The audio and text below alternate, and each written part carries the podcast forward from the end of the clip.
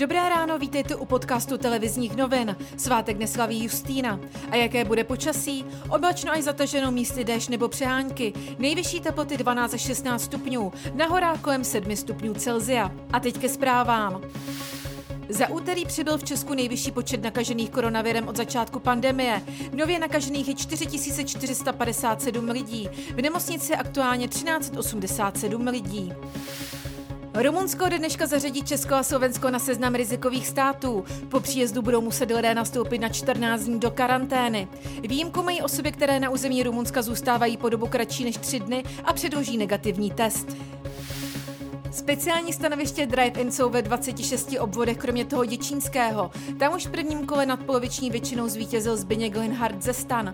Jak budou volby probíhat, poví Jan Berousek, referent vnitřního odboru. Ty lístky budou k dispozici přímo na tom drive-inu, nebudou je mít voliči k dispozici předem. Musí nejdříve prokázat svou totožnost a dále musí prokázat, že je v izolaci nebo v karanténě z důvodu COVID-19.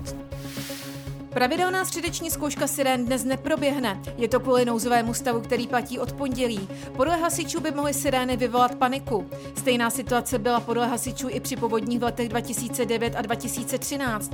Obavy z vyvolání paniky byly i při návštěvě prezidentů USA a Ruska v roce 2010.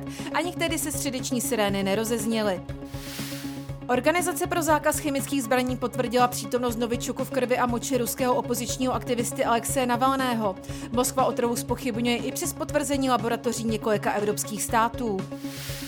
Žádné překvapení se nekonalo. Jedničkou letošního draftu NHL se stal podle očekávání Alexis Lafreniere. Kanadský útočník tak putuje do New York Rangers. Žádný český zástupce v prvním kole neprošel. Další podrobnosti k reportážím a aktuální zprávy najdete na webu TNCZ.